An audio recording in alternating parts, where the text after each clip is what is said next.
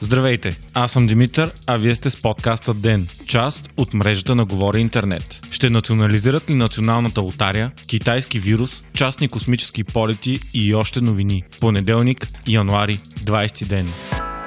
Излезете миналата седмица планове на правителството да национализират частните лотари се превръща в все по-сериозен казус. Преди няколко дни стана ясно, че Валери Симеонов и депутатите от НФСБ са внесли предложения за промяна на закона за хазарта, съобщава БНР. Те искат лотарите с билечета за търкане да могат да се организират само държавния тотализатор. Планира се, ако законът влезе в сила, лицензите на всички частни компании да бъдат иззети 3 месеца по-късно. Те ще трябва да платят всички спечелени награди до момента в рамките на година и половина. Освен това, новите места, на които се продават подобни билечета, ще трябва да се третират като игрални зали и казина, т.е. да бъдат лицензирани и да не са на по-малко от 300 метра от училища. Идеята е лотарите да станат изцяло държавен монопол, част от българският спортен тотализатор и всички печалби да бъдат влагани в развитието на българския спорт. Според информация на Дневник, в момента лицензи да продават хазартни билетчета имат три лотари частните Национална лотария и Лотария България, както и държавният тотализатор. Мажоритарен дял в двете големи частни лотари има един от най-могъщите и мистериозни български бизнесмени – Васил Бошков. Това е втората голяма атака на Валери Симеонов против частните лотари. В края на 2018 година той искаше да бъдат забранени рекламите на този тип игри. Инициативата обаче беше неуспешна. Тогава дори Васил Бошков стана собственик на футболния клуб Левски. Според Симеонов обаче този път проектът е подкрепен от ГЕРБ и лично от премиера Бойко Борисов. Ако това се окаже вярно, има голям шанс този път промените да минат през парламента. Финансовия министр Владислав Горанов от ГЕРБ вече публично одобри идеята. Преди няколко месеца в публичното пространство пък излезе информация, че Националната лотария е ощетила държавата с 250 милиона лева чрез неплащане на ДДС и други налози. Тогава министр Горанов възложи проверка от Комисията по хазарта дали информацията е вярна. Резултатите обаче още не са оповестени. Според информация на Капитал, за 2018 2019 оборота на тази лотария е 248 милиона лева, а печалбата 95 милиона лева. През уикенда се разигра случка, която подсказа, че намеренията на правителството са сериозни. Васил Бошков се срещна с фенски организации и видни фенове на футболния клуб Лески. Събитието премина в пълно медийно затъмнение. Въпреки това, според множество неофициални източници и кадри, циркулиращи в социалните мрежи, става ясно, че Бошков е поискал подкрепата на феновете на Лески за казуса. Неговата национална лотария е основен спонсор на Лески Левски и Бошков е казал, че ако тя му бъде отнета, няма да могат да бъдат влагани сегашните милиони левове годишно за развитието на футболния клуб. Освен това, той е казал, че премиерът Бойко Борисов не отговаря на обаждането му и е казал, че има нужда от между 5 и 10 хиляди фенове на Левски, които да помолят Бойко Борисов да спре национализацията на лотарията. Днес националният клуб на привържениците на Левски изпратиха официална молба за среща с премиера по повод заплахите за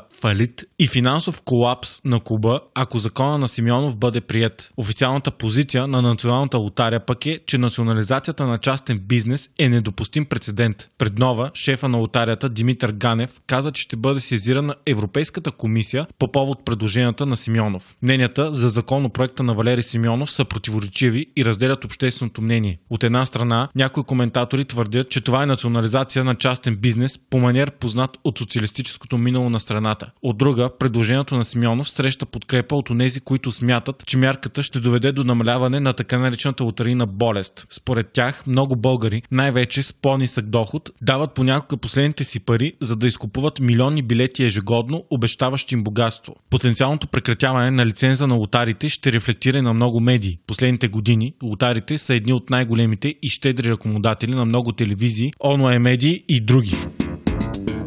Междувременно БСП внесе вод на недоверие към правителството заради провала в управлението на околната среда, което причинило водната криза в Перник и замърсяването на въздуха в някои големи градове, съобщава Дневник. Той е подкрепено също от АБВ и Движение 21. Искането не е подписано от ДПС, но от партията са дали заявка, че ще го подкрепят. Това е четвъртият вод на недоверие към кабинета Борисов 3. Дебатите ще продължат тази седмица, а гласуването ще се проведе другата. За да бъде успешен вод обаче са нужни 121 гласа в парламента, а заедно БСП и ДПС имат 104. Депутатите от Воля отлагат решението си, но очакванията са да не подкрепят вота.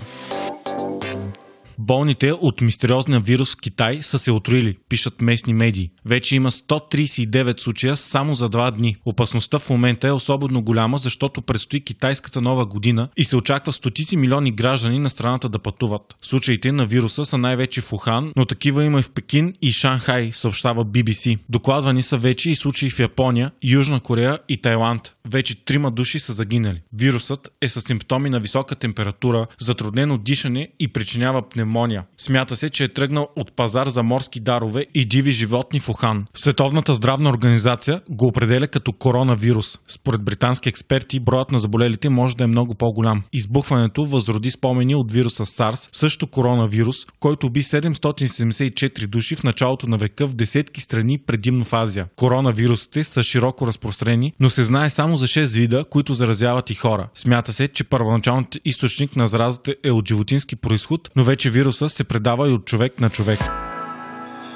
В неделя НАСА и SpaceX успешно извършиха тест на изстрелване на космическия кораб Crew Dragon с ракета Falcon 9. Това беше последният тест преди да може кораба да изпраща астронавти до Международната космическа станция в рамките на програмата на НАСА за комерциални космически пилотирани полети. Става въпрос за тест на аварийните системи на кораба. Какво би се случило, ако стане авария в първите секунди от старта на ракетата? 88 секунди след старта умишлено беше предизвикано спирането на двигателите на Falcon 9. Условията са максимално близки до реална среда. Въпреки това, кораба Crew Dragon успя успешно да бъде изведен на безопасно разстояние от ракетата Falcon 9. Двигателите на космическия кораб успяха да го отдалечат от ракетата с близо 2400 км в час. Той се спусна 8 минути по-късно в Атлантическия океан. Самата ракета Falcon 9 беше нарочно взривена и жертвана за експеримента. Тази умишлена загуба на ракетата за многократна употреба показва колко е важен тестът. Благодарение на подобна система бяха спасени двама руски астронавти при фал старт в Казахстан през 2017 година. НАСА преустанови пилотираните си полети през 2011 година след приключването на програмата Космическа совалка. От тогава американските астронавти се трансплантират до Международната космическа станция с руски кораби Союз. Това обаче е на път да се промени. Още тази пролет НАСА ще изпрати двама астронавти в Международната станция и ще ги превърне в първите хора, изведени в космоса от частна компания.